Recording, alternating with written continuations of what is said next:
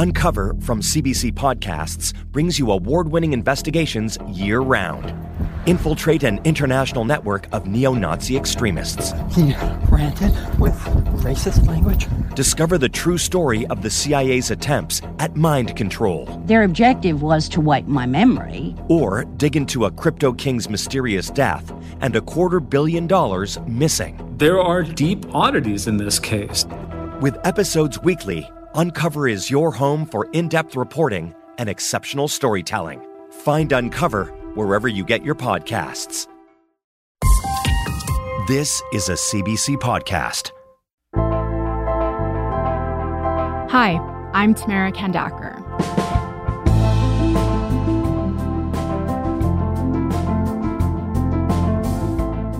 For decades, a sexual misconduct crisis has cast a dark shadow over the Canadian Armed Forces.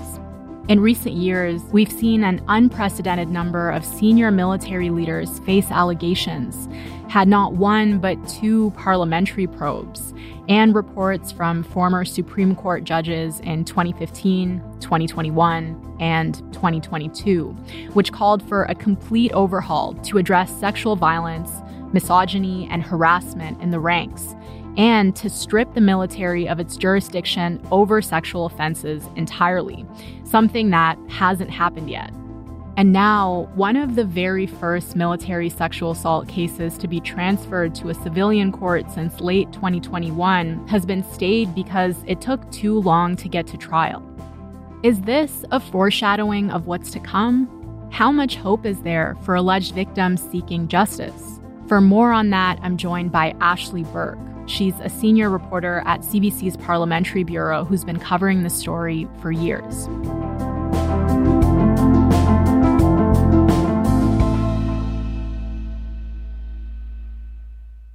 Hi, Ashley. Hi, thanks for having me, Tamara. Thanks so much for being here. So let's begin with the allegation at the center of the story. What does retired Corporal Ariana Nolet say happened to her? Well, this all dates back to April 2020. Ariana Nolet was a dental technician at the time at CFB Petawawa. And according to her witness statement, she wrote that she went to a gathering with coworkers on the base and that later that night she went to sleep in the accused's bed, which was in military housing. And Nolet wrote that she woke up to her pants pulled down and that that military member was trying to penetrate her from behind. She went to the hospital and had a sexual assault exam done and went to military police, and they laid a charge almost a year later. Okay, so this was being dealt with by the military, and then her case was eventually transferred from the military to the civilian judicial system. And, and why did that happen? So, after the sexual assault charges laid in March 2021, there's a significant change. Retired Supreme Court Justice Louise Arbour came out with an interim recommendation. She asked the government to make the military hand over all of its active sexual offense cases to civilian police. So the military's investigators went back to the alleged victims, laid out to them the risks of transferring cases, and then gave them the choice. Do you want to transfer your case to the civilian police, or do you want us to prosecute it here within the military system? Mm-hmm. And for Nolet, she said it was a no brainer. She didn't trust the military, and she said she wanted her case out of its hands. Yeah. So these recommendations that you mentioned, they came as part of a review of Canadian military culture that was triggered by a sexual misconduct crisis involving an unprecedented number of senior military leaders facing allegations. Former Chief of the Defense Staff General Jonathan Vance pled guilty to one count of obstructing justice in an Ottawa court today. The former top general appeared and admitted to having pressured Major Kellie Brennan to lie to police about their past affair and relationship. Admiral Art McDonald held the military's top job for just a month. It is indeed an extraordinary privilege. Then stepped aside amid a sexual misconduct investigation. And we'll talk more about that in a moment. But first, talk to me a bit more about how Ariana Nolet felt when her case was uh, transferred to the civilian judicial system. She called it a rejoicing day for a lot of military women. I think it was a, a sense of relief. And she described to me that she was relieved that she was given the option to transfer her case to civilian police. And that happened in December 2021, which makes her file one of the first out of dozens to be handed over. Mm. And at that time, Nolet said that she felt really hopeful, but that that feeling, it quickly faded.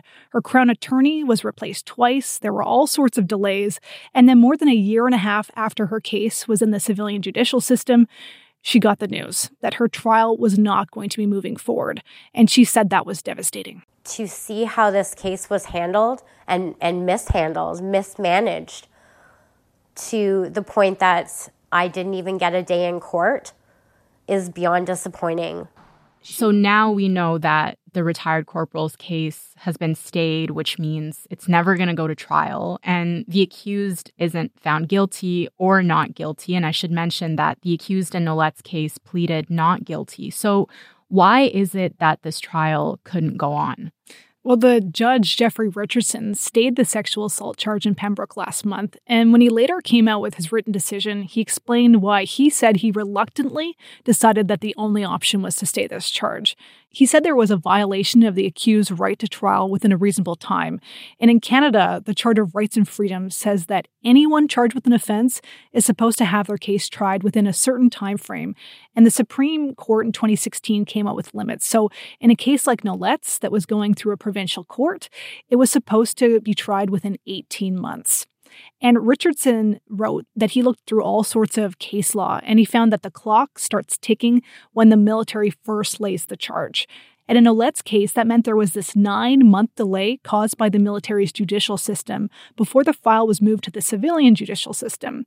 And the judge said there was another year delay attributed to the Crown. So that totaled 21 months, which Richardson ruled was too long. And so Richardson really took issue with how the military court handled this. He described this nine month delay before it got to civilian court as an albatross clasped stubbornly around the case's neck. What does he think could have been done to make this all go faster? So Richardson said that months after Nolet's case was transferred, that Arbour tweaked her interim recommendation. And she said that if charges were already laid in the military's judicial system, that they should continue to be prosecuted there. But Justice Richardson said that at that point, it was too late for Nolet's case. It was already in the civilian system. They couldn't send it back. And the judge said it was really up to the Crown at that point to make sure that they took reasonable steps to at least try and mitigate any further delays. And he said that didn't happen. And he pointed the finger at both the Crown and the defense for putting the case on what he called the back burner, mm-hmm. even after the court warned both sides that time was running out and that they needed an earlier trial date to avoid what ended up happening. Right. I understand he also took issue with how long it took to even lay the charge in the first place, right? He said that it was beyond belief uh, that it took the military almost a year to lay this this charge, and he said that because he said that there was uh, the results of the sexual assault exam that were available within, he believes, the first six months of the investigation by military police. And he said that that DNA sample taken from Nolet's underwear cannot be excluded as belonging to the accused. So he felt that a charge should have been laid much earlier.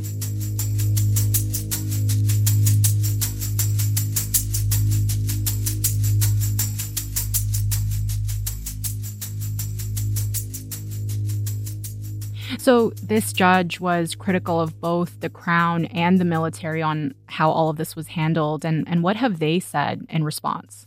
The Defense Department says that Nolet's case is unique and that after Arbour's interim recommendation, that the director of military prosecutions told prosecutors to go back to all of the complainants involved in active cases where charges had already been laid by the military and asked the alleged victims what they wanted to do. And the Defense Department said that Nolet is the only one out of that group that opted to move her case over to the civilian system. So the Defense Department said it believes that if there are any other military sexual offense cases that are stayed in the civilian system in the future, that it won't be because of a delay caused by the military. Mm-hmm. And the department said that that's because all new charges are being laid directly in the civilian system. These are sexual offense charges under the criminal code. And the Defense Department also pointed to the judge's ruling that said it was up to the Crown to mitigate delays. Mm. And the Crown, what's the Crown's response been about the delay once it got to the the civilian judicial system? Well, before Nolet's decision came out, she complained in writing to the Crown's office about delays. And she got a response back from Julie Scott, who's the director of Crown operations in the East region. And in that letter, Scott said that she shared Nolet's concerns about how long it was taking for this case to go to trial. And she blamed two things on the delay the effect of the pandemic on what she called an already overburdened system, and the transfer of these military sexual assault files to civilian Crown prosecutors. But the judge, in his decision, concluded that those two things are not exceptional circumstances and that the Crown can't, quote, say, oh, well, it's, it's a delay caused by COVID 19 and be immunized from it. And when it came to the transfer of these military cases, he says that case law does show that regardless, the clock starts ticking when the military lays charges. Mm-hmm. The Crown's office has now also decided not to appeal this decision, which Nolet says is yet another upsetting discovery. Yeah, so you've you spoke with Ariana Nolet since this happened, since the case was stayed, and, and how's she feeling about what happened here? Well, she felt so strongly about it that she had the publication ban lifted on her case so that she could go public on CBC with her story. I didn't get the justice that I I deserve. I think I have completely lost all inherent trust in the judicial system in Canada and that this decision in her case, she says, shows what can happen if the law stays as it is right now. And her biggest concern, she said, is that other military sexual offense cases could be stayed too. And that's a concern that other experts I spoke to share, including retired Colonel Michel Drapeau, who's a longtime lawyer practicing military law. He said that while there's this dual jurisdiction going on, there will always be this tug of war between the military wanting to hold on to cases and the civilian system not particularly enthusiastic about adding to their workload.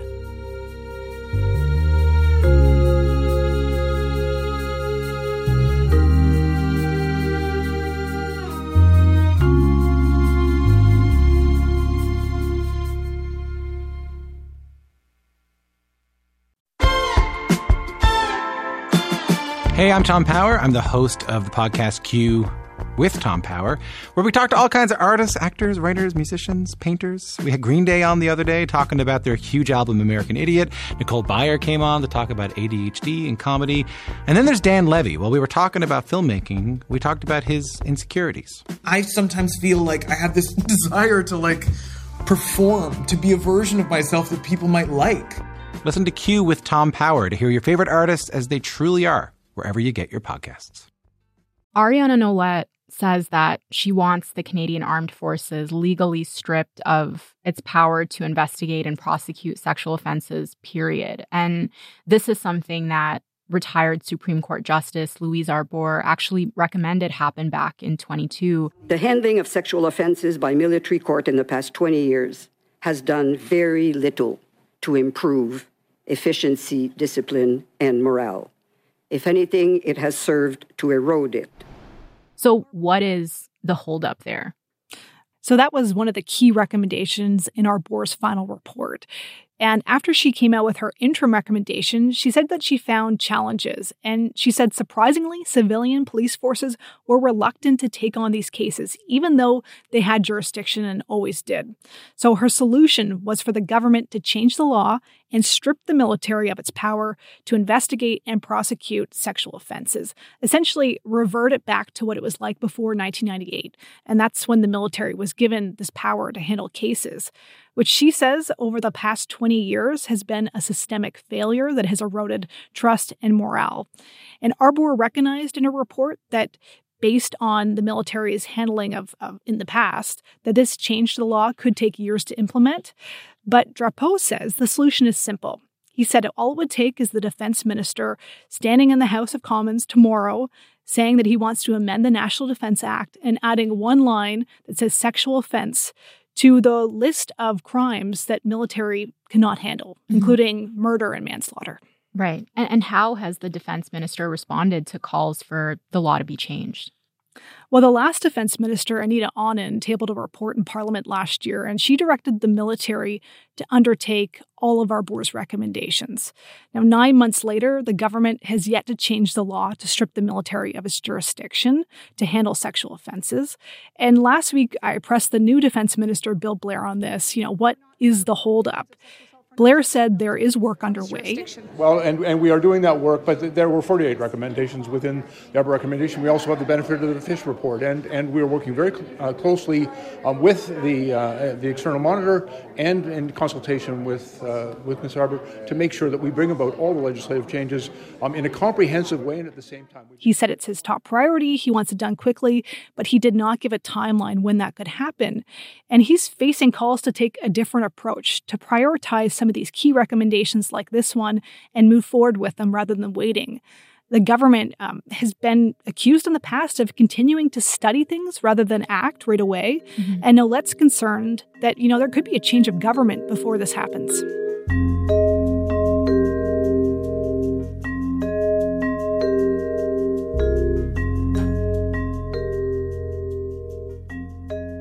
We've been talking about Ariana Nolet today, but her case is just one part of a much larger issue. And the crisis of sexual misconduct in, in the military involves over 250 active sexual offense cases between the end of 2021 to the end of August. We're starting to see more and more of these cases go through the military and civilian judicial systems. And a lot of these involve people in pretty high up positions in the military, right? Yeah, one expert, Megan MacKenzie, who led an international study on sexual misconduct in militaries in multiple countries, said that she has never seen so many senior leaders anywhere in the world all sidelined at once from some of the most prestigious posts in the defense establishment. Since 2021, roughly a dozen high ranking officials were removed, stepped aside, or they retired from their jobs amid historical allegations or how they handled sexual misconduct files. And we're talking about some of the most senior military leaders, people like Major General Dany Fortin, the former head of Canada's vaccine rollout. Uh, a civilian judge in Quebec found him not guilty last year of a historical sexual assault. This is one important step in an ongoing process to prove my innocence and recover my reputation. Vice Admiral Haydn Edmundson, uh, one of the military's former heads of HR, his case right now is awaiting trial. He pleaded not guilty to two charges dating back to 1991, including an alleged rape on board a military ship. Mm-hmm. And his trial was supposed to be heard this summer, but was delayed. And the person who replaced Edmundson as the commander of military personnel, Lieutenant General Steven Whelan, is also at the center of a case that this week is being heard at a court martial in Quebec.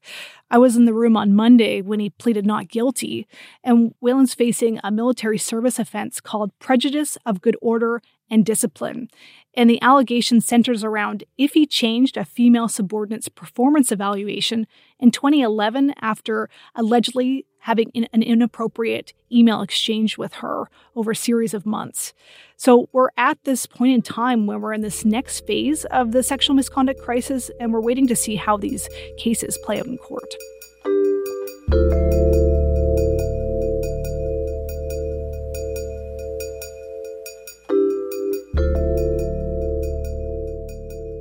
So, Ashley, you've been covering this crisis for years at this point, and just to recap everything that's happened, there have been two parliamentary probes from the Defense Committee and the Status of Women Committee, three separate reports by retired Supreme Court justices.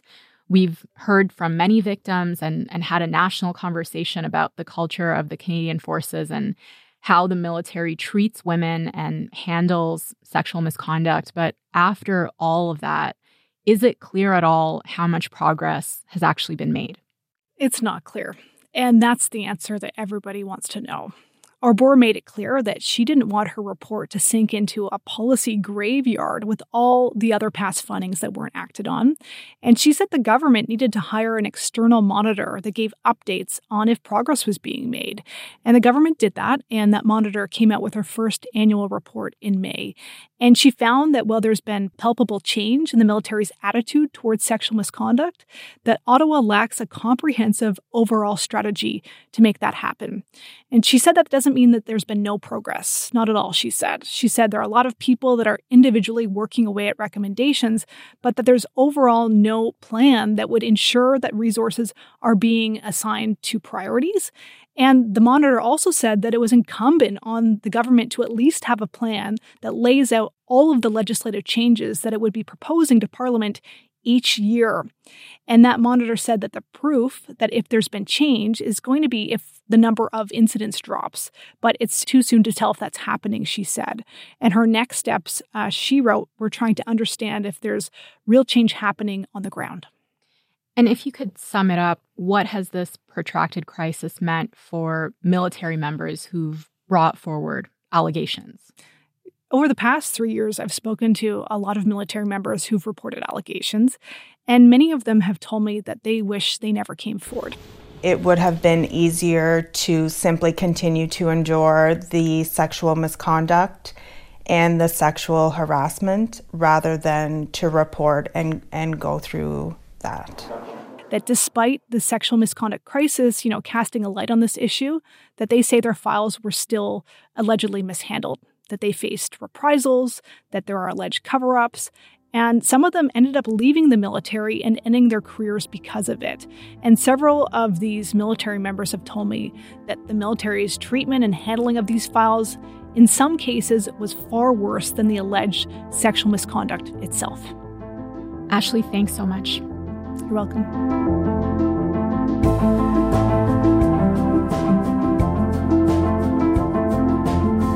All right, that's all for today. I'm Tamara Khandaker. Thank you so much for listening, and I will talk to you tomorrow.